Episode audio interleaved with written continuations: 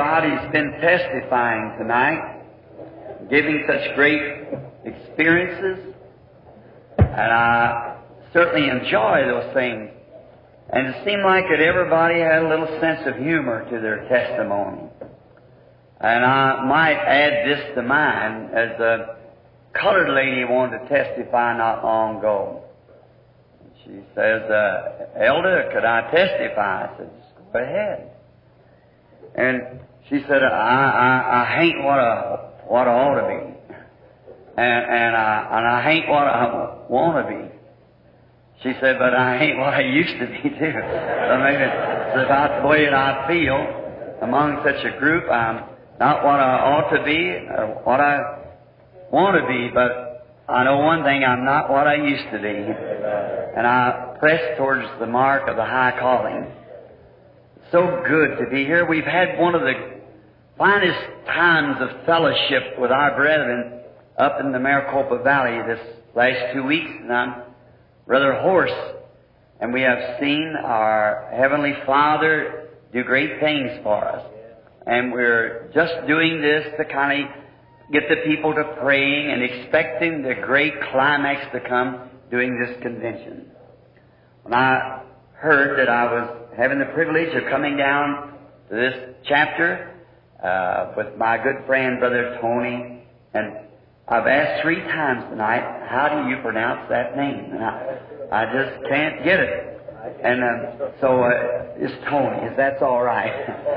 I think we're not too far from here anyhow, are we? You know, that's kind of godly. You know, the Bible said God is without form. So we don't have any form. Seeing the great things that our Heavenly Father has done for us this week, we're happy to come down and share these blessings at this chapter and get to meet some brethren and new people from down here in this part of, of uh, Arizona, which we all know down here this is the capital. I've told them all week that Phoenix is just the outskirts of Tucson, always. And they won't believe it, but uh, uh, we uh, welcome them into our fellowship. this is because we're way higher. They have to look up to us, you see, up here at Tucson. And so uh, you all come on over and we go over and visit Phoenix time next week or the end of this week for this time of fellowship up there.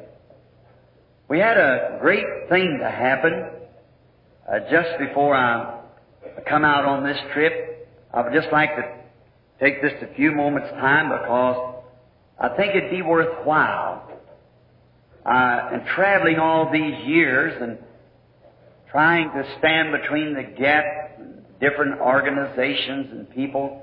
The Christian businessman was a kind of a little oasis for me to believe that God made a, of one blood all nations.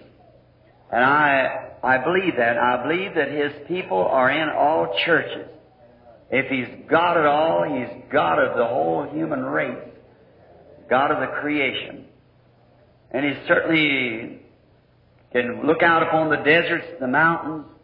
You can see what He loves because He expresses Himself in His creation. And we can see that there is a God.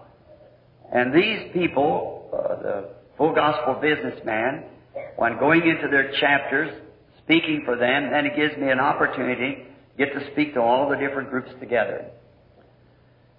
I was called uh, uh, to what we would call it in a kind of a worldly expression, pinch hit for Demos Shakarian. You know what a what an armful that is. But I was at Cincinnati a few days ago, and Sister Shakarian, as I understand, uh, went through an operation. Brother Miner Arganbright, one of the officials, came by and said, "Right up to Cincinnati with me." I said, "I've got hundreds of people laying here from all over the world, laying in these hospitals and rooms, waiting for me to pray for them." Been waiting on interviews, maybe some as much as two or three years, waiting. And uh, they finally got in here, and he said, Well, just run up a few minutes with me. I said, Well, what time's the breakfast? It's about 120 miles, I guess, from where I live. And um, he said, Well, it starts about 8 o'clock. I said, Well, I tell you, we will go up then about 4 o'clock and get there for the breakfast, and I'll hurry right back. And when I got up there, Brother Shakarian wasn't there, and I walked in and said, just what we were looking for. And so that night sometime I got to come back home. During that time, there had been a Baptist minister that had just laid right on Billy's shoulder, my son, and said, You don't understand, sir. He said, My wife is dying. And he said, Well, sir, uh, when Dad gets back, said, We're obligated to these people that we come, you know, in the prayer line many times going through and maybe offering a prayer. But you, it sometimes the case goes deeper than that. The God heals on condition. And there might be something in that person's life. And I don't care how much medicine the doctor would give them, it'd never get right well until that thing is cleared up. If you went into a doctor's office and told him you were sick and told him your symptoms, and he was in a hurry, he'd probably give you a little prescription with some anesthetic in it of some sort, some aspirin. The doctor is merely trying to get rid of you just at that time. Because he hasn't time. A real good doctor, before he gave you the medicine, would diagnose that case thoroughly till he found out what was wrong. Then give you the medicine. And sometimes we find people going through these prayer lines all across the nations, and they just run up and think that the Lord ought to heal them right then, but there's something maybe down in there, and we sit before the Lord until He reveals that, what that is. There's something, God is a, is a reason for everything. And you've got to find the reason first. Uh, and then you can find what to work on. And this young fellow just kept persistent, and I got in the next morning around 2 o'clock, and about 5, my son called me and he said, Do you know a girl named Jean Dyer? I said, Jean Dyer. Sounds familiar. He said, She said she used to play the piano for you.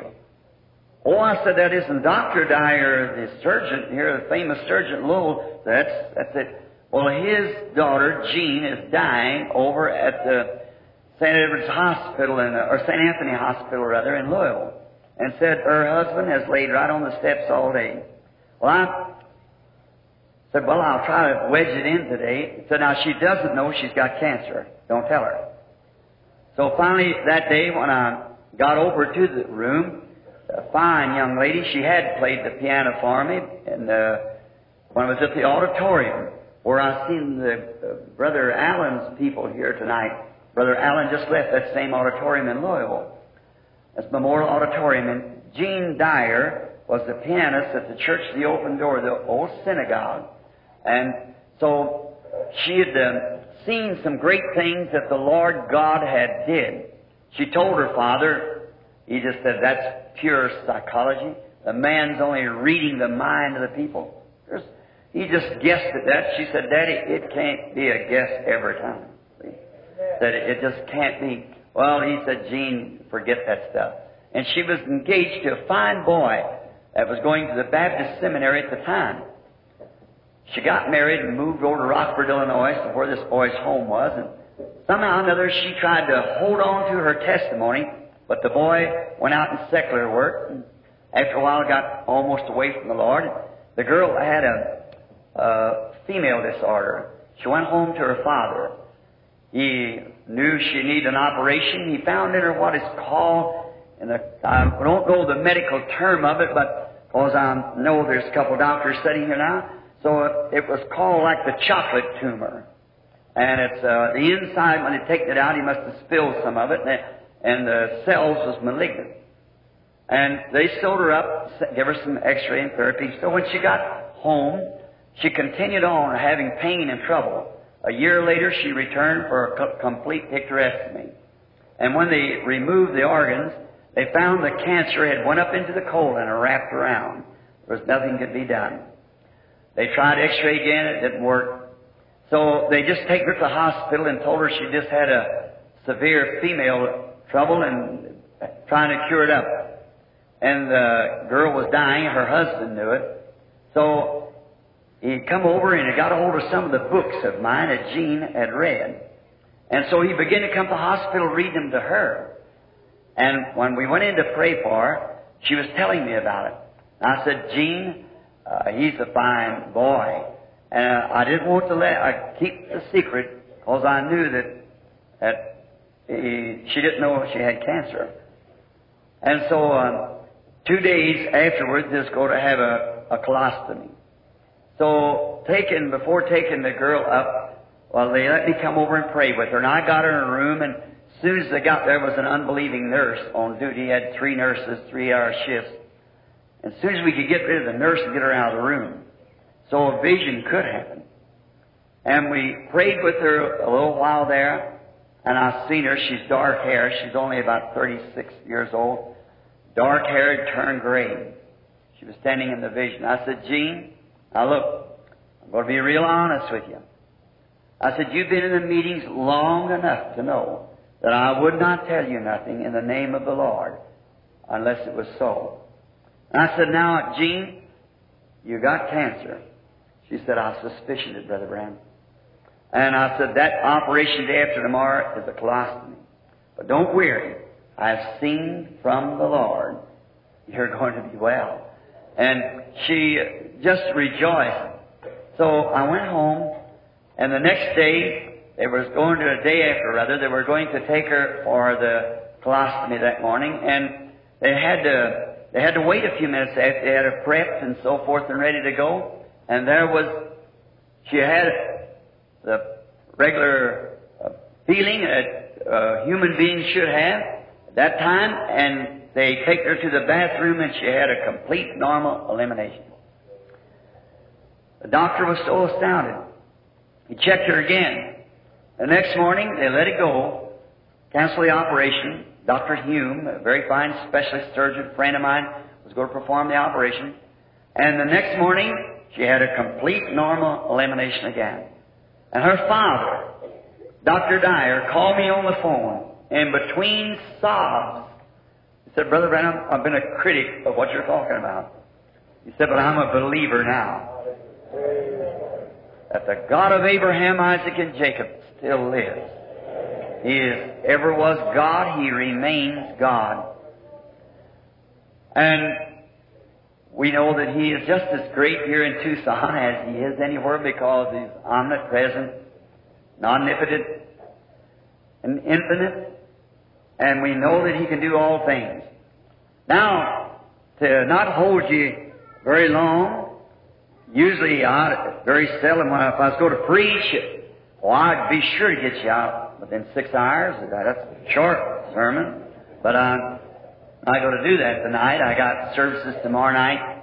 Next night on, we're trying, fixing to go overseas again, the Lord willing, right away. I want to say to all the people here, friends, that maybe some of you I've met before, and maybe there's many here that I have not met before. I greet you in the name of our Lord Jesus, the Son of God. May His peace ever be with you. And speaking sometime in these chapters, it kind of causes people to, like for my minister brother here, say, somebody said to me one time, said, Billy, what are you, what are you hanging around that bunch of businessmen? Said, I thought you was a preacher. Oh, I said, I, I am a businessman. He said, a businessman? I said, sure. I said, I, I didn't know that. I said, yeah, I'm a businessman. So what kind of business are you in? I said it fast. I said, I'm in the um, uh, life assurance. He said, what? I said, the life assurance. He said, what do you mean? I said, the eternal life assurance. uh, if any of you people would like to talk a policy over with me, I'll be glad to see you right after service. I'm, I'm uh, here for the business. Remember a friend of mine, Snyder was his name. We went to school together. And now, insurance. I've got a friend that's the insurance business, got a brother in the insurance business, but uh, I really don't have any insurance. So, uh, this Wilmer Snyder, a friend of mine, a boyhood friend, came up to me not long ago and he said, Say, Billy, said, I'd like to talk to you about some insurance. I said, now, Wilmer. I said, I tell you what, let's talk about hunting. he said, uh, No, I want to talk about insurance. Well, I had set fast for him too. I said, I got assurance, not insurance, assurance. and my wife looked around at me as if to say, why, you little storyteller. Knowing I didn't have any insurance. And he said, um, oh, pardon me, Billy. Said, that's right, your brother is an agent. I know, Jesse. And I said, well, I said, just isn't exactly with him. He said, um, what kind of insurance do you have? And I said, um, uh, I said, I have eternal life. He said, the what? And I said, the eternal life. Well, he said, I don't believe I ever heard of that company. I said, no, it's strange. And um, I said, here's what it is, Wilmer. I said, it's blessed assurance. Jesus is mine. Oh, what a foretaste of glory divine. I'm an heir of salvation, purchased of God, born of His Spirit, washed in His blood. He said, that's awful nice, Billy, but that won't put you out here in a graveyard. I said, but it'll get me out. I'm not.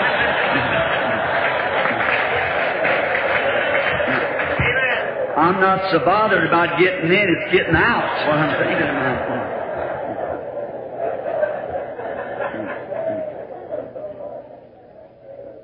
Now, if you got any worry, I'll talk with you about it. Just for a little, a little talk from the Scripture, though it be businessman, but I've identified myself as a businessman with you. And many of my minister brethren out here I've seen rise up a few moments ago. And um, so maybe sometime, the Lord willing, I'd like to get with the group and come have a good union meeting with the ministers down here. I know one little brother here. I met him a while. Whittle, I believe, was his name. We were out together one time. Now, I mispronounced that too. he let me know that was all right. and so, um, uh, my name is Branham, you know. Someone said to me, said, or Brother Branham, are you any relation to Abraham? I said, his son. Father of nations. Um, being dead in Christ, we are Abraham's seed and heir with him according to the promise. That's the scripture. Now, I don't have the time to hold you here to preach because the Ramah would never let you have it again. So, I remember when I first come among the Pentecostal people years ago, I was Mishawaka, there was two groups of them. One was called PAFW, another PAFJC, I believe, and they had their, their convention in the Northlands because there was segregation, and so the colored brethren could attend the meeting. I watched them all day, how peculiar, no more church manners. My, uh, I was sitting there, and we Baptists, you know, we kind of try to act kind of churchy in church, but these fellows didn't have any Baptist manners at all, or any church manners. They'd run, scream, shout, get blue in the face, and my, my. And so I began to notice the way they were carrying on. And so he said, all ministers on the platform, every minister, no matter what denomination, come up on the platform for this evening. There's about 500 of us sitting on the platform. And so he said, just raise up, say your name, sit down. I, I come by mine, I, I said my name, sit down, on down. After a while, they had a man that had some fine preachers that day. Oh, there's really scholars and real man. And I knowed I had no business up there with my seventh grade education standing before those fellows when he's going to talk on theology. But I thought, well, for this evening meeting, they'll certainly have their most foremost speaker for the evening. And so, after a while, they said, elders, somebody was going to speak. As an old colored man came out. And he looked to be about 85 years old. And he had on one of those old long, uh, what we used to call down in the South preacher coats, you know, kind of a swallowtail, you know, the strips up and down it, a little rim of white hair around his head. And he had to lead the old fellow out. He's so old. And he got out there and took his text from over in Job. He said, What was you when I laid the foundation of the world? Declare unto me where the fastened. That when the morning stars sang together and the sons of God shouted for joy. That woe was you. God talking to Job. All the brethren that day have been preaching about the life of Christ and the coming of John, reaching the way between and so forth, very scholarly. But this old man didn't preach about anything was that going on down here on the earth. He took him up back under about 10 million years before the world was ever formed and brought him what was taken on in heaven, then come down the horizontal rainbow. He done that all in about five minutes and one breath, looked like. When he got through, he jumped up in the air about three feet, looked to me like, and kicked his heels together, come clipping around there, and he had twice as much room as I got. He said, You just ain't got enough room up here for me to preach. And he sat down. I thought, that's what I need. if that'll make an old man feel like that, what would it do me if I ever found that fountain of youth? old man, 85 years old, and could act like that. Well, my, he come out there, he's kind of holy, but I noticed when that spirit struck him, he renewed his youth like the eagle. You know? now, over in the book of St. Luke, I would like to read just a little verse or two for just a few words here to blend in with something that's been said and all together in the hymns that's been sang. And the Lord add His blessings to the reading. Um, St. Luke 19.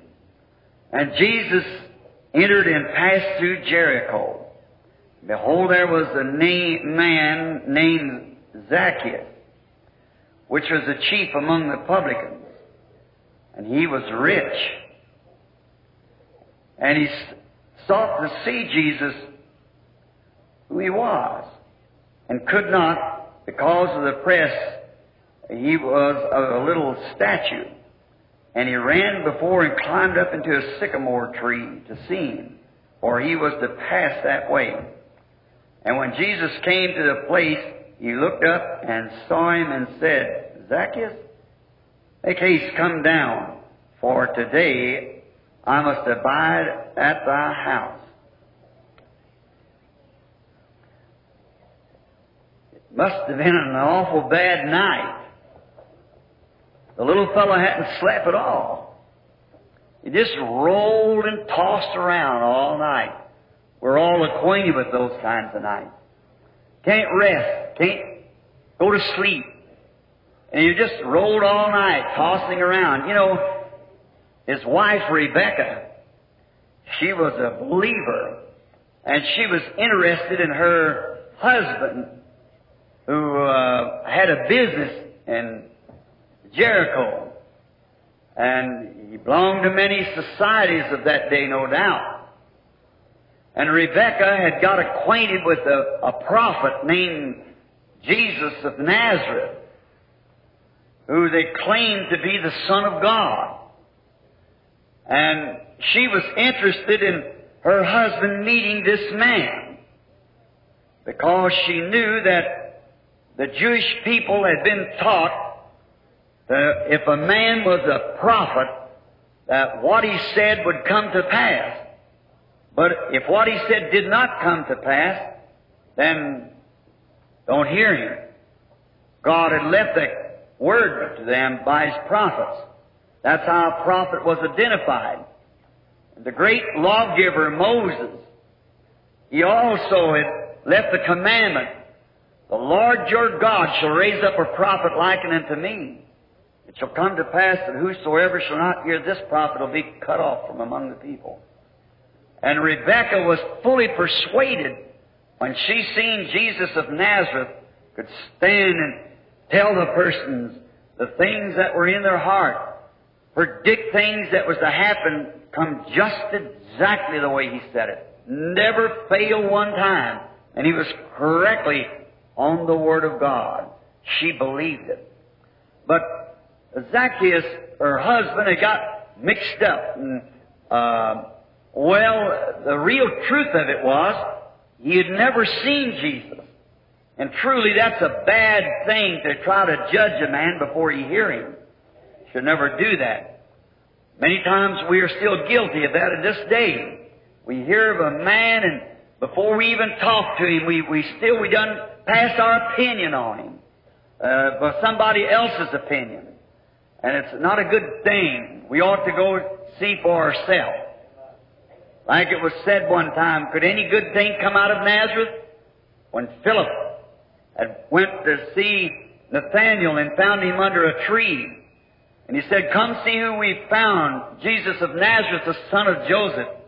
He said, Now could there be any good thing come out of Nazareth? He gave him one of the best uh, words that he could have given. Come see. Don't sit home and criticize. Come see for yourself. And when he come, Jesus saw him coming up. He said, Behold an Israelite in whom there is no guile. He said, Rabbi, which means teacher, when did you know me? He said, Before Philip called you, when you were under the tree, I saw you. That was enough. he said, Rabbi, thou art the Son of God. Thou art the King of Israel because he saw the very word that Christ, uh, Moses had said would take place. They hadn't had a prophet for 400 years, and here was a man exactly on the word. How that little woman at the well of Samaria must have felt when she came out to get some water one day. There sat a man, a Jew. He must have looked about 50 years old, although he's only 30. His work must have brought him down when they were having the, the feast at, uh, of tabernacles. They were all rejoicing, and Jesus cried, as it was quoted a while ago, uh, Come unto me. So then he began to give his great lecture, and the, and the Jews said to him, uh, Do you mean you've seen uh, Abraham, and uh, you're a man not over 50 years old? Say you've seen Abraham, now we know you're mad. And the word mad there means crazy. We know you're crazy, you got a devil. He said, Before Abraham was, I am. That was I am that spoke to Moses in the burning bush. And we noticed that when he was setting, he had need go by Samaria because Israel had heard the message and he was coming now to the three races, the Jews, Gentiles, and Samaritans, Ham, and Japheth's people. And he's, the gospel must be introduced to them, and come to the city called Sychar, and there, sitting on the well and sent his disciples into the city to get food. A little woman came out. We'd call her today, well, maybe the red light, some foul name, you know what I mean. And so she seen Jesus I mean, she never saw Jesus sitting over just an ordinary Jewish man sitting against the wall of the little well out of the street of the where the city come to get their water. This little fellow sitting there unnoticed. She came up maybe about eleven o'clock in the day to get the water, the family's water for the day, and she let down the bucket to get it. And before she could wind it up, she heard someone say, "Bring me a drink." She looked over and seen it was a Jew. And she might have said something like this, Sir, it's not customary for you to say such a thing. I am a Samaritan, you're a Jew. We have no, there's a segregation here. We don't have such dealings with each other. And he went to speaking. The course went on about whether she worship at Jerusalem. He said, we Jews know what we worship. For salvation is of the Jews. And the Horse went on for a while, and after a while he said to her, Go get your husband and come here. She said, I have no husband. Said, You have said the truth. For you've had five husbands, and the one you're living with now is not your husband. She said, Sir, I perceive that you're a prophet. Now see, they hadn't had a prophet for 400 years. Since Malachi. Said, I perceive that you are a prophet. We know when Messiah cometh, he'll tell us these things. That would be the sign of a prophet. When Messiah cometh, he'll tell us these things. Jesus said, I'm he that speaks with you. She ran into the city and said, Come see a man that told me the things that I've done. Isn't this the very Messiah? How that light first broke forth upon a little woman in that condition. What a, what a rebuke it was to those a priest of the temple of that day who seen him do that same thing and called him Beelzebub, a devil, unclean spirit doing these works. When the scripture so plainly vindicating that it would be the Messiah. Now we, Rebecca had seen all this. And she was anxious that her husband could once set where Jesus of Nazareth was, and she understood that he was to be in Jericho, her city, that day. And she got to praying for him. Now, I hope there's many Rebecca's here tonight that you will pray for your husband that sometime Jesus will pass their way. And she prayed all night as we'd make it a drama. And you know, when someone goes to praying for you sincerely, you, you don't get no rest. You can tell there's something is taking place. And then towards morning, we'd say Zacchaeus had a habit of getting up rather late because perhaps we'll say he had a restaurant and he uh, let the his, his management and so forth take care of this business. But that morning he got up real early, groomed himself real nice, and put on his best garments. And Rebecca, after praying through the night and seeing he was very restless, and listen, Rebecca, when you see your Zacchaeus getting kind of restless, just remember God's answering prayer. You see, that's the way it happens. When you see him getting so he can't give you a good word, just remember, keep holding on. It isn't long till God's going to pass him by that way. He got real restless. When he he's up, put on his best garments, and I can see Rebecca turn over and say, Zacchaeus, you're up very early this morning, my dear. Oh yes, uh, I just, uh, you know, I, I just thought I'd step out for a bit of fresh air. he had on his mind, I couldn't get that fellow off of my mind. You know what I'm going to do? I'm going to go down there to the gate where he comes in, and when he comes in that gate, I'm going to give him a piece of my mind. We're having my wife out, these meetings and carrying on like this. I'm going to tell him what I think about him. You know, usually people build up that kind of a complex, you know, just on hearing something. So he got all groomed. he slipped down, he looked back up the house and see if there was anybody looking. And seemed like nobody was looking, but Rebecca was watching through the crack of the window, seeing what he did. And instead of turning down towards his restaurant, he went down towards Straight Street. You know, you usually find Jesus on Straight Street. Straight in your business. You want to find Him, be honest. Be sincere. Be straight with God and with man. Be straight with your neighbor. So he slips down the street All he knew he was to enter at this certain gate. He'd been delayed a bit that morning because two blind men needed healing, as the Scripture tells us. And he had healed those. And when he got down to the gate where Jesus was supposed to come in, you know, the Bible said he was kind of short in stature. And when he got there, some of those great big people were standing there and he couldn't even get a place to get up to see. It's hanging on the walls and everywhere. You know, there's something about it that when Jesus comes around, it always attracts an attention somehow. They were there ready to sing Hosanna. And they, he said, now, I'll never be noticed here and I won't be able to notice him because he'll walk perhaps in the middle of the street with a bodyguard and I won't be able to see this fellow, but I do not believe that he's a prophet. Because I've been taught that the days of prophecy and the days of miracles is past.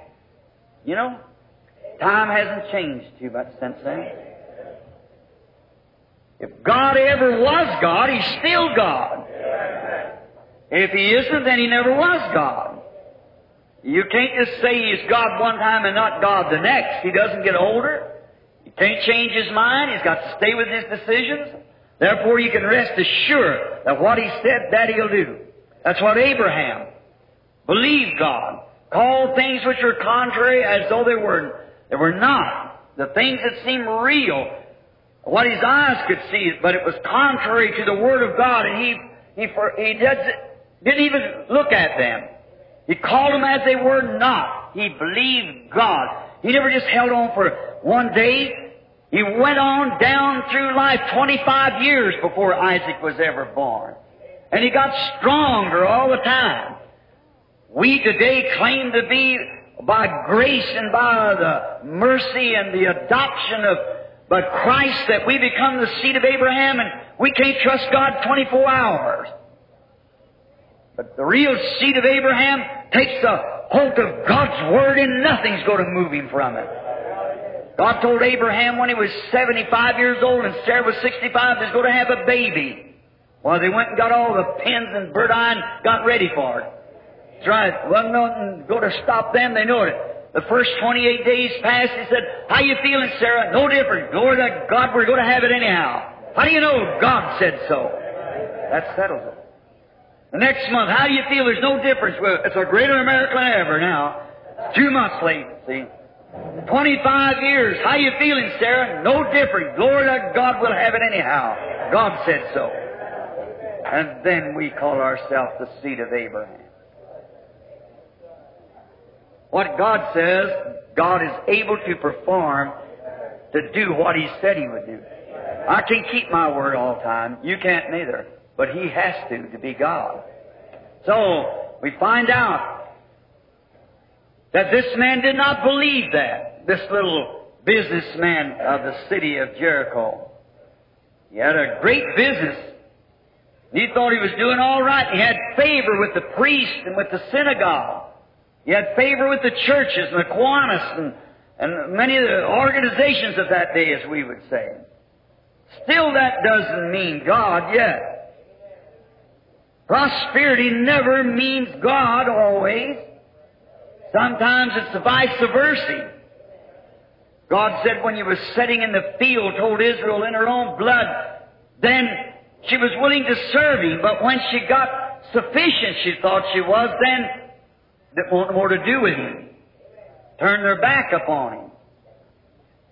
Isaiah got that example from Uzziah, the king. Because Uzziah was a great man. As long as he kept humble before God, he never played politics. He stayed with God, and God blessed him. His kingdom was next to Solomon's. But when he got self-centered, that's what's the trouble with the people today. Don't you never let that happen to this businessman's organization or you're gone to the dust like the rest of them. Whenever a people gets to a place to, to prosperity begins to blind their eyes from the Word of God, they're on the rocks. Uzziah was a great man, but he tried to take the place of a preacher one day to go in and burn incense, and the high priest with scores of other priests come told him, you're not supposed to do that, you're a layman. You businessmen remember that too. We preachers have enough hard time keeping this thing straight. It's not for laymen. Laymen has their part, but the pulpit's for the minister. It's ordained. God sits in the church man for these things. And then we find out that he took the censer and went in anyhow, and God struck him with leprosy, and he died a leper. See, when we get exalted up, Zacchaeus is almost in that condition. He was prosperous. He stood in good with the rabbi. He stood in good with all the societies. So he thought if he got in some trouble, he'd get backed up. The Sanhedrin was right for him. He stands at the gate. He's going to do something now. He's going to walk out and take this guy and tell him to his face, you're a false prophet. There's nothing to you. You're just only taking a mental telepathy and deceiving the people. See, he never stopped to read the Word. That's where the mistake's made today. If Israel would have did that instead of doing what they did, it'd been better off today. But they had to be done that way. It had to be fulfilled. Their eyes to be blinded, that we would have an opportunity. That meant for that, where would we been? Notice. But when he got there, he finds out that he can't even see nothing. He can't see the street. There's just so many people gathered around everywhere. So he thinks, you know what? He's going up. They tell me Rebecca told me that today he was going to eat it at uh, Labinsky. I hope there's no Labinsky here. But uh, his restaurant, his competitor. So he's going to eat over to his restaurant, perhaps. So I know to get there, we'll have to go down, turn off a straight street here down Hallelujah Avenue, we call it. Them crude names, but I'll just do that to make my drama. And we have to turn the corner here off a straight street to Hallelujah Avenue. You just keep that street long enough and you'll get on Hallelujah Avenue. Just stay straight. So he goes down quickly. He said, I'm little in stature, groomed his little self, pulled his beard down, did his perfume just right, his nails all polished, stood on the corner, said, I'll see him when he passes by, and I'll tell him what I think of him when he passes by. So he stands on the corner. He got to thinking, you know what? That same group will follow him. They'll be right here and they'll just, well, I'm so little I'll never be able to see. So I, I won't do much good standing here. I won't be no better off here than I was down there. And you know, believe what I'll do? Here's a sycamore tree standing here. So I believe I'll just get up in this sycamore tree, and then I'll be able to see him and get a good look at him when he passes by. So he'll never see me up there in a tree, and there's a limb that runs out there, and I'll just sit around that limb and watch him when he comes in view and when he goes out of view. And I'll get a good look at this fellow. And so, first thing you know, he began to try to see how high the first limb was, and it was a little out of his reach. You know, really the first step is just a little out of our reach. We have to accept it by faith. It's just a little more than the human mind can explain. You can't explain God. If you do, then He's no more accepted by faith. You have to believe Him. He that cometh to God must believe that He is, and a rewarder of those that diligently seek after Him. So we find this notable little fellow, one of the businessmen of the city. He said, Now how will I get up? And perhaps maybe the garbage disposal hadn't come by that morning, and there was some cans sitting in the corner full of, uh, of uh, their carrying uh, in the city. So they, he said, if I could get a hold of that can, I could reach up and get a hold of the limb. Strange how God gets man to do things ridiculous. So, uh, but you know, if you're determined you want to see Jesus, you'll do things ridiculous. If you're determined you want to, you're really sincere, you want to really know what it's all about. And that was Zacchaeus' opinion. He wanted to find out what all this was about he'd been hearing. So he says, now there's nobody around, so I'll slip over and get a hold of the garbage can and pull it out here, and get out here to the, the tree, and then I can get up on the first limb and get up, up over the street when he passes by. But when he started to pull the can, it was too heavy for him to pull. He was kind of a short man, small in stature. The only thing to do then is have to pack it. Now he had on his good clothes. See how the devil does? He just tries to put everything in your way. So he, he'll move everything, every doubt, every flaw that he can to keep you from seeing what's true. He's just good at doing that. So I got on my best clothes, he might have said. And here I, I, I, if I take hold of that garbage can, I, I'll get dirty. You know, there's some people thinks to sit in a meeting like this might get you a little dirty, kind of amongst the society or the celebrity of the city. But if you're really determined to see Jesus, you'll come anyhow. That's right. So there's only one thing to do. If a man is determined to see Christ, there's nothing going to stop him. So he reaches down and gets a hold of this garbage can, and here he comes. Just about the time he got it hugged up in his arms good, his competitors come around the corner, two or three of them. Said, well, look at Zacchaeus. he has changed his position. He works for the city now. I imagine his little face got awful red. I wonder tonight if the boss would walk in and see some of you businessmen you're sitting in a meeting like this that's called Holy Rollers. I wonder if your face, well, you're already identified, so might as well sit still now. Zacchaeus done had in his arms, it done give away, and you done got in here, so you might just sit still go on through with it. Sitting in there. He had his arm around the garbage pail. What a thing for a businessman. Here he comes. His face red, and I said, well, what do you know, Zacchaeus? you know, uh, it's been pretty sharp, the business hadn't. So he finds out, say, here he is now, he's working for the city. I know, I know his business is bad. Look what kind of a job he's got.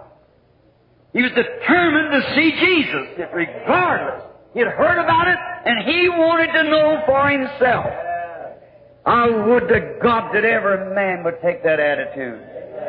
If you've ever heard of him, find out. He's not dead. He's alive. Just as much here in this place tonight as he was on the shores of Galilee. Lo, I'm with you always, even to the end of the world. The works that I do shall you do also. That is so then he was a false Messiah. He wasn't the, the Messiah that he's supposed to be. But if he does maintain and keep his promise, he's still God that makes himself known to the people. He'd have to do the same things he did. That's his way of doing things. He'd have to show himself the way he did then. Hebrews 13:8, Paul speaking to the Jews. He said Jesus Christ is the same yesterday, today, and forever. Therefore, he must be the same in principle, the same in power, the same in everything that he was. He must be the same today. Sometimes we see the works of God. I know there's hypocrisy mixed with it. When you find a bogus dollar, what does that speak to you, you businessman? Will you quit? Will you take all the money out of the bank and throw it in the, in the river because you found a bogus dollar? That bogus dollar only means that there's a real dollar it's made off of. And Pentecost is full of carnal impersonations. But what does it mean there's a real one there somewhere? It's somebody trying to impersonate something that somebody else really has. It's only a meal ticket. It's only a, a something that's genuine behind the thing that somebody's trying to impersonate. So we find Zacchaeus gets his garbage pail. And his competitors going down the street laughing at him, but it didn't make any difference. He was determined to see Jesus. Then he'd have an opinion of him. We could just get that feeling among us. But we could just be determined that we're going to find out what this is all about. If it's a truth, if God be God serving. Elijah the prophet said that on top of Mount Carmel. If God be God serving, if, if Baal be God, serve Him. If Jesus Christ can't declare Himself just the same as He always was, then He did not raise from the dead. If we only try to get the people in upon a psychological uh, appeal, if we can only change them from Methodist to Baptist or Baptist to Pentecostal, what is it? It's a bunch of psychology. Right. The living God who created heavens and earth is still the same creator. He's still in principle the same God that he ever was.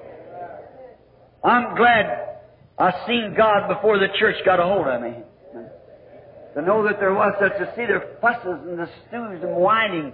It's always been that way all. They had the same thing all through the scripture. But this little fellow wanted to see Jesus, and he was determined to do it. He was a businessman. And he wanted to do business right. So he, when he got determined, his wife home praying, and the prayer of Rebecca was following him, and the little fellow had to get up the tree, he had to shinny up the... I didn't mean that. That's a southern expression, shinny. How many knows what shinny up a tree? Well, how many of you Kentuckians are around here anyhow? you had to shinny up the tree, go up the tree. And here he is sitting up there now in the tree, wiping the garbage off of his new garment, picking the splinters out of his knees and hands where he climbed the tree. But no matter what's taking place, he is determined to see Jesus. And if you really, hear me, if you're really determined to see Him, you don't care what you have to go through with, how much criticism, what other people says, you want to see Jesus. You'll do anything to see Him. You'll wait your turn. You'll do whatever you're supposed to do just so you get to see Him. Trouble of it is, uh, today they're not thirsting enough. There's not enough thirst and hunger for the people. I believe the church ought to be a little more saltier than what it is. Salt creates a thirst. Salt's the savior of the contact. But if the salt has lost its savior, it's henceforth good for nothing but become an organization. That's right. But you got to have the savior in it. The savior is the salt, the strength. When man sees Christ living in you, it'll make him thirst to be like you. It'll make him see Jesus in you. Make him see God. How did they know Moses was of God? And they know that God was with him. Now we notice, like Peter said on the day of Pentecost, about you men of Israel, how you indicted that generation for crucifying the Son of God. That you, um, Jesus of Nazareth, a man that was approved of God among you, vindicated of God by signs and wonders which God did through him. You've tucked the Prince of Life in wicked hands and crucified. Did not Nicodemus well express all their feelings? It was a social prestige, of belonging to something that kept them from sin. Jesus said to him, Rabbi, we know that you're a uh, teacher comes from God because no man could do these signs unless God is with him. They recognized it, but because of social prestige, they was ashamed to admit it. They ought to have been like the blind man that Jesus healed. They said, this man's a sinner. He says, the strange things you leaders of the day and don't know where this man come from? Said, whether he a sinner or not, I don't know, but this one thing I do know. Wherein I was once blind, I can now see. That's, a, that's one thing he didn't know. Now, like the positive testimony of man who stand in the midst of people and say, I know this something, something happened to me. As I tried to say about the colored sister, I'm not what I want to be or not what I ought to be, but yet I know I'm not what I used to be. Something had took a hold of her. Zacchaeus setting up there, what a mess he was in. Setting up there, and you know, listen to me.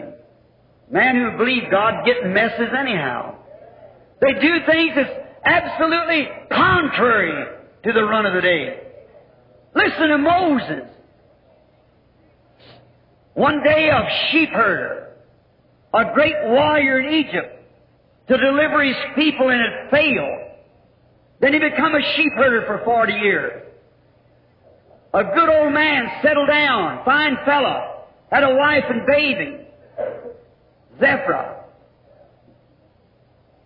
Gershom. Now we notice that after God found him and he saw God in the burning bush, the next day he had his wife sitting on a mule, the child on her hip, the white beard flying, a crooked stick in his hand, leading this mule, the wind a blowing, his bald head shining, and the hot sun going down to Egypt.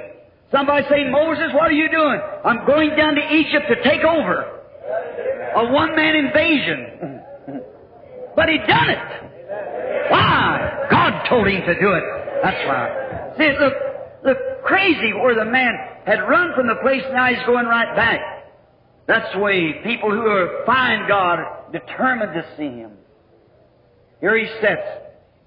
After a while, he got to thinking, you know, Rebecca told me this man was a prophet. I'm doubting that very much. I don't believe in it. I don't believe there is prophets at this day. If it would, my priest would have told me about it. My priest is one of God's servants, so he'd told me about it. That's fine, but see, never did the organized religion of the world ever accept a messenger from God at no time. Never did. Didn't Jesus say to him, you blind Pharisees? You garnish the tombs of the prophets and you're the one that put them in there. Which one of the prophets did the Father send that you didn't kill and put in the tomb? Because he showed forth the coming of the just one. There. Then we find, here he is, sitting up there. You know what? I hope this drama doesn't sound ridiculous, but I'm going to think he said, now wait a minute. If that fellow would happen to see me sitting up here on this limb, and he sat down where two limbs crossed, and was sitting there thinking it over, that's a good place to sit, where your ways and God's ways meet. It's a good place to think it over. And I hope that every person in here that hasn't ever met him and really know that you're born again of the Spirit of God, that you're sitting on that limb tonight. Uh, you businessmen, I hope you're sitting where we're trying to say Zacchaeus sat, up in the sycamore tree with the limbs where two ways met, yours and God's. And he said, you know what I believe I'll do? I'll just pull in these leaves here and camouflage myself. He wrapped himself all up. He left himself one little window that he might look through. You know, one leaf. You pull it down and say, I'll see him when he comes, but he'll never see me. He'll never know I'm up here. So while he sat there after a while, thinking about it, there come a noise around the corner. It's a strange thing. But everywhere God is, there seems to be a lot of noise. strange, but it is. You know, Isaiah in the temple after uh, death, he was down there and he heard a noise, and the whole temple was rocking. The posts was moved out of their places, and there was angels, seraphims there, which are cherubim, burners of the sacrifice to give the repented the right of way to the altar. Those great beings beyond angels with their wings over their faces and wings over their feet and flying with two wings, crying, Holy, holy, holy is the Lord God Almighty. If an angel covers his holy face to meet God, how are we going to take a creed and cover ours with it? Going to take the blood of Jesus Christ to cover us. Then we're sons. Not a fashion of this or fashion of that, but the blood. God always, His only place to meet man for fellowship is under the shed blood, where the life germ. In the old sacrifice, under the, the Mosaic law, they brought an animal, and when they broke the blood cell of this animal, the lamb, the worshiper worshiped, but the life that was in the animal could not come back upon the worshiper, because it was an animal's life without a soul, and it could not come back upon the worshiper. Therefore, it only was a, a hide. It was just a, place to last till a certain time. But then when the Emmanuel's vein was broke, Jesus was neither Jew nor Gentile. See, the male sex puts out the germ through the hemoglobin. And the blood cell is from the male. The female, and you Catholic people, not to disagree with you, but call her Mary, Mother of God. How could God have a mother? She was the incubator. You say, well, the, the egg come from the woman, but the egg didn't come from Mary. If the egg come from Mary, then there had to be a sensation. Look where you put God. God created both egg and blood cell. He was neither Jew nor Gentile. He was God. Nothing less. He was God manifested in flesh. Did not he say, we read in the scriptures that God was in Christ reconciling the world to himself? He was Emmanuel. He said to me, he said in the scriptures your brother, who can accuse me of sin? Where have I failed to do exactly what was written of me? Search the Scriptures. You think they have eternal life? In searching them? And they are they that testify of me. And if I do not the works of my Father, then believe me not. But if I do the works, no, you can't believe me. Believe the works that I do, for they witness who I am. Oh, what the Christian is so short today of the privilege that God gives him and of the things in the Bible. I would like to take a text from there. But time won't permit it. He heard the noise. He raised up, he said, Well, that must be them holy rollers coming. Dropped the leaf down. Waited a minute. After a while, he noticed coming around the corner, there must have been a great sturdy fellow out in front. I can see him, kind of a tall like fellow, large, straight shouldered, about 65 years old, walking along with a stick in his hand. That must have been the one that we call he called Simon and gave him another name of Peter, which means confession or a little stone by twelve men around him. People running out to touch the, the rabbi as he came by. I can hear them say, don't touch the rabbi. He has been tired. He's preached all night. Virtue's gone from him. He's hoarse from speaking. Don't touch our master. He must go down now. He must have his lunch. It's time for him to eat. And uh, please don't touch him. Stand aside, will you please, and let the rabbi through. Here he stands. And when Zacchaeus our little businessman of Jericho, when he got the first look at Jesus, he looked different from any man he'd ever seen. Let's put in a little insert here. A lady might have walked out with a little baby. Zacchaeus looks over this way to see who it is. Oh, I remember when the doctor was at the house the other day, I was standing there. When the priest was standing there also, the doctor says the child can't live. Put it in the room and shut all the doors. Don't let no air. And here that fanatical family has heard of this false man, calls himself a prophet of Galilee, coming up here and bringing that baby. Why, the, the law of the city ought to get a hold of him. I'll see to that. When we meet the board, we'll find out if a man who would follow a fanatic of something like that couldn't be taken care of. He's mentally off at his mind. And I see the man run out and say, I have a dying child here, sir. Would you just let the prophet touch him? I believe that he is the prophet of God. I have seen him in other meetings and I've heard of him. And I know, no, I'm sorry, there's so many. But after a while, the little woman comes out holding the baby and the baby lifeless. Just let him touch it. That's all I want. I believe him. I believe if he'll touch my baby. We just can't do it, madam. Him way out from him yet he stops in his tracks. And then I can see Zacchaeus pull his leaf back and watch. Said, bring the baby here.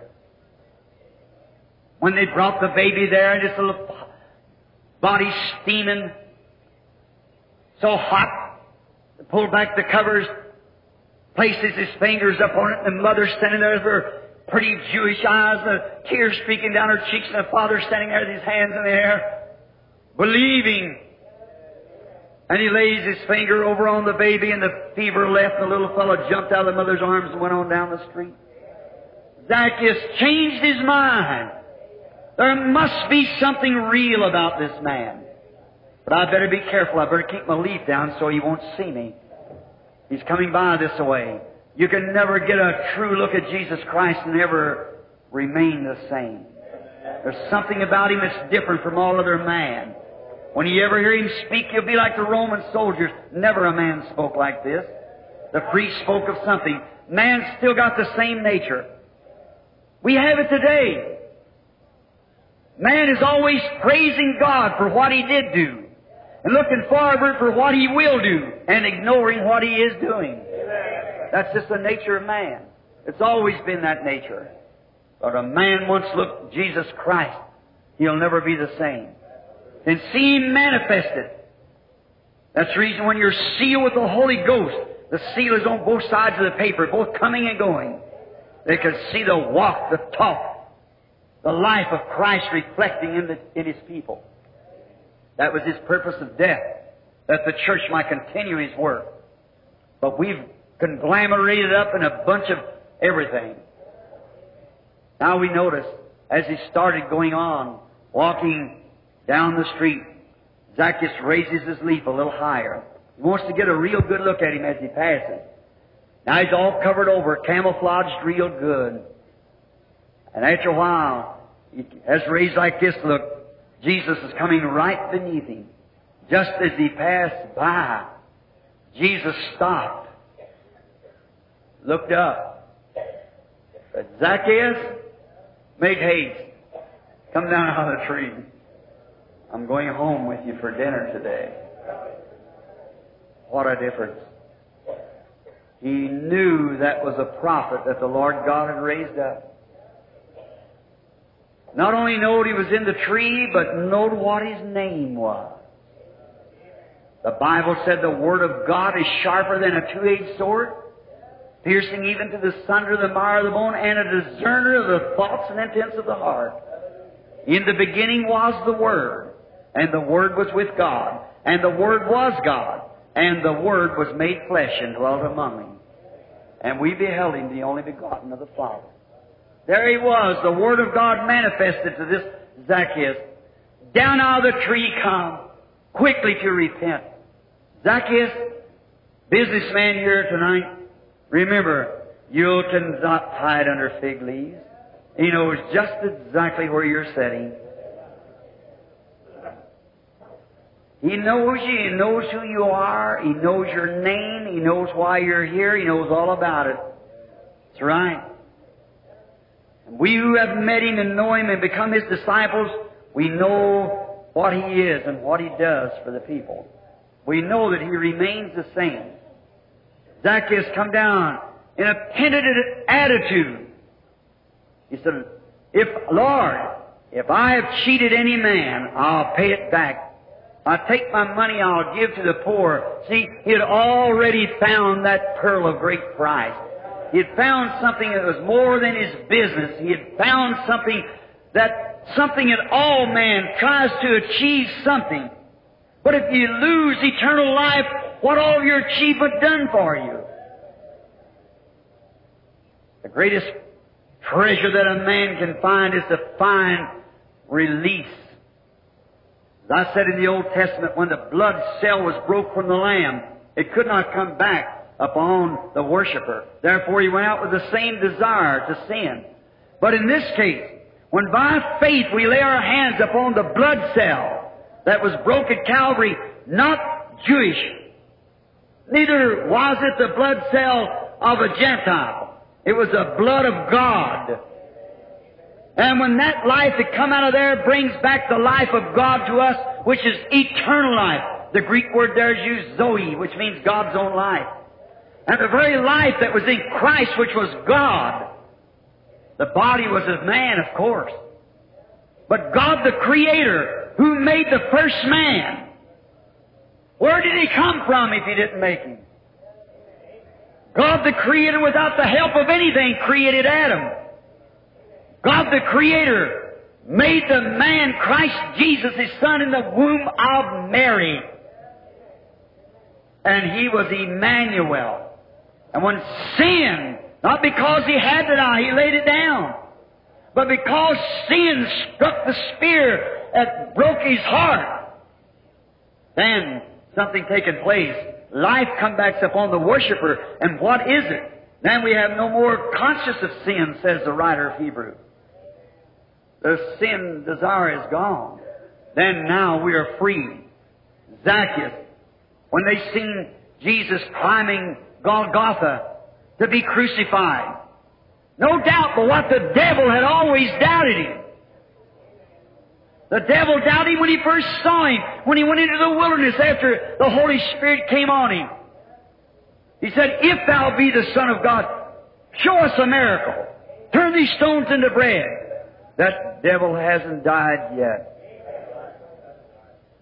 Show me a miracle. Jesus said, It's written that man shall not live by bread alone. When they caught him over there in the yard, the devil's group, them Roman soldiers, bound his hands behind him and beat him, beat him on the back with reeds and cat o' nine tails until to fulfill the prophecy of the prophets. For he was wounded for our transgressions, bruised for our iniquity. The chastisement of our peace upon him, and with his stripes we were healed. While he was bending over, and the soldiers tied a rag around his head and hit him on the head with a reed and passed it one to another and said, If you be a prophet, tell us who hit you, we'll believe you. That mockery and the drunken spit of the soldiers upon his face. The devil said, That can't be God. That can't be even a prophet. He's a deceiver, not knowing that the scriptures must be fulfilled. Then when we see him going up Calvary, look at him. I want this audience to get a vision of him. Let's go back 1900 years ago for a moment and give me your attention. It's dark over Jerusalem. Why? The sacrifices is refused by Jehovah. Something's fixing to happen. As the blood's burnt on the altar, God refused it. The real sacrifice is going up the street. I can hear the bumping of something. Look down. There goes that old rugged cross under Roman capital punishment of a man that done nothing. I see a little woman run out in front and say, What has he done? But heal your sick and raise the dead. Somebody slapped her in the face and said, Would you believe that woman before you believe your priest? Away with such a man. Look at his coat. There's little red spots all over it in the back. As he goes further up the hill, them spots get bigger and bigger. After a while, they all run into one. There's something splashing against him. What is it? It's his blood. And the cross is dragging out the footprints of the barrier. I can see that bee of death come up there, buzzing around him. I'll get him now. If he was a prophet, he would have he would have done something down there when they spit in his face. If he was a prophet, he couldn't do what he's doing now. I know that I'll get him. You know, every bee, every insect has a stinger in it. And that stinger is a bad thing. And death has a stinger in it. But God had to be made flesh. He could sting a prophet and hold him. He could sting a righteous man and hold him. He stung David and held him. But here's God. And he don't know it. This bee rises out of hell, buzzes around him. I'll get him. But when a bee ever anchors his stinger deep enough, it pulls his stinger out of him. And when that bee of death could anchor his stinger in a man like me or you, he could get by with it. But there was a, a body prepared. But when he anchored that stinger in Jehovah, the flesh of God created, not some sexual desire, when he anchored in that flesh, he lost his stinger. Then he has the more stinger. No wonder that great St. Paul could stand when was building a place there to cut his head off with. He said, Oh, death, where is your stinger? Grave, where is your victory? But thanks be to God who gives us the victory through our Lord Jesus Christ. Yes. Oh, when a man once catches that in view, everything else is secondarily. Your business is secondarily. Everything else it doesn't matter too much. You're just only going to stay here for a short time. But that's first. What will it profit a man if he loses, gains the whole world and loses his soul? Zacchaeus. Oh, Zacchaeus. Maybe it isn't Rebecca at home praying, but maybe a mother that's done passed beyond the veil. Her prayers are still laying on the altar of God. If that's so, Zacchaeus, come out behind those sycamore leaves tonight. That crown of that denominational creed that you're holding on to without the new birth. That's something that you're holding on to and you've never had any evidence that God was in it. He knows right where you're sitting. Why don't you do it? Let's bow our heads just a moment.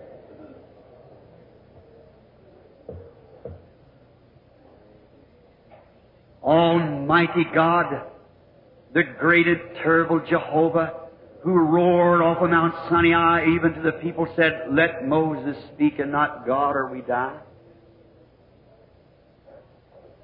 Speak tonight, our Heavenly Father, in mercy and forgiveness into the heart of the people that doesn't know you, and let them know that this is the time that there may be hiding behind their business, or maybe many businessmen, your Father, that, that doesn't really know you. Maybe they do belong to church, and we say nothing evil against that. But they've never been born again. They don't know really what it is, and we know that not one tittle or one jot shall in no wise ever pass from your word. You said heavens and earth will pass away, but my word shall not. And you said, except a man be born again of water and spirit, he will in no wise enter into the kingdom. I pray, Father, that you'll speak to hearts tonight, just at this time. Let men and women think seriously just at this moment knowing that we're living in the closing hours. Israel is in her homeland, the great calendar of God. She's returning back, looking, where is the Messiah? We know that when Joseph made himself known to his brothers, that he dismissed the Gentiles from the courts. His wife and children were in the palace. There must be a taking away of the Gentiles. And Israel might be made known. Then there'll come a time of a wailing and screaming and crying. Where did you get those scars? He said, in the hands of my friends. From the, my friends, I've got these scars in my hands. In the house where he was really should be accepted. When he makes himself known to Israel again. God, while the Gentiles has a chance, may they repent quickly and come to you. While we have our heads bowed, Zacchaeus, I want you to be real honest just a moment. And Rebecca's too. In this little broke up message, if there has been something speak to your heart and said, I've never received that experience of, of the Holy Spirit, the full gospel. But I'd like to have it. I want you to remember me in prayer, Brother Branham. I'm just going to raise my hand, not to you, but to God. And say, pray for me, and I'll finish the prayer remembering you. God bless you. God bless you. You, you, you. Dozens of hands. You say, does that do any good, Brother Branham? Certainly. Why is it?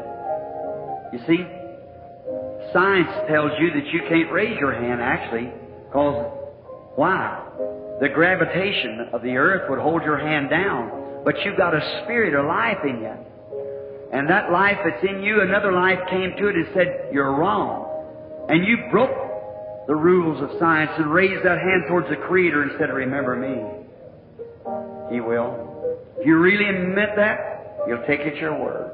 God bless you back there somebody else. Now, before we close, just go to say a little word of prayer. Pray just in a moment. God bless you, sir. God bless you. Hmm. Somebody else.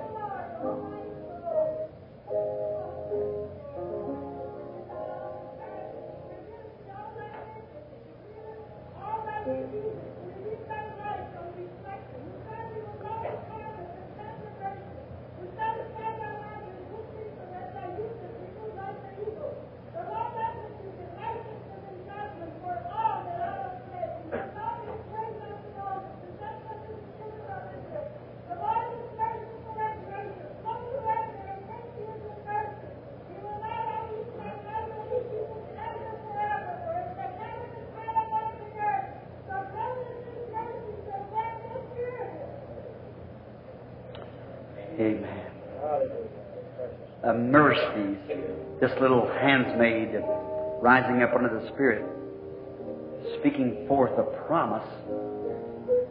Would you would you raise your hand if you haven't done it and say, that's all I'm going to ask you to do, just raise your hand. Recognize yourself being wrong and you want mercy. The house is open. There's a fountain in the house of David open for sin and uncleanness. Will you accept it tonight? Someone else before we close now. Been 40, 50 hands go up in the building. A man, women, young and old, put up their hands. All right, God bless you, sir. All right, let us pray. Lord Jesus, I believe that these hands was raised in the deepest of sincerity. You know their objective. You know their motive of doing so. And I pray, Heavenly Father, that your divine mercy will rest upon each of them. May tonight be a changing time. May they slide down out of the tree of self-style Phariseeism. May they slide down out of the tree before Jesus Christ and say, Lord, if I did wrong, I'm willing to make it right. And from this little banquet room tonight, Father, you'll go home with them too. And dine with them and ever remain with them through life and all eternity. Won't you grant this as I offer my prayer to you in their behalf? You said no man can come to me except my Father draws him first. And all that the Father has given me will come to me. You promised that. And now, Lord God, these are give for trophies of grace and love. They are in your hands and no man can pluck them out. With an honest sincerity in their heart, honest confession that they have made that they want to turn from the ways of the world to the ways of God for their life. Receive them, O Lord, I ask as I intercede for them. Standing before your great white throne, by faith we stand there looking upon the ivory throne of God with the bloody sacrifice laying before us, making intercessions on our profession. Help them, Father. I present them to you as love gifts in the name of Jesus Christ. Amen. Amen. Now, each of you that raised your hand, I want to ask you to do something for me. I want you to meet some of these ministers here and tell them that you've accepted Christ as your Savior and you want to be baptized and you want to be filled with the Holy Spirit and God will grant that to you. Now, I was thinking of something else, but uh, we won't have time because it's, it's just about five minutes time we should close the place. But we, we appreciate your patience and all your hands that went up. Now, I didn't know just where they were. That is everywhere. But when you raised your hand, surely you meant that. You wouldn't raise your hand just to be doing it. If you did, that's hypocrisy. Raise your hand. Don't never do nothing unless you're really sincerely doing it. And when you make that decision and down your heart you mean that you've done it, then walk sincerely with it. God will honor you. Say, by the way, did you ever know what happened to Zacchaeus? Would you like to know what happened to him? He become a member of the Full Gospel Businessmen's Association of Jericho. Don't you want to join too?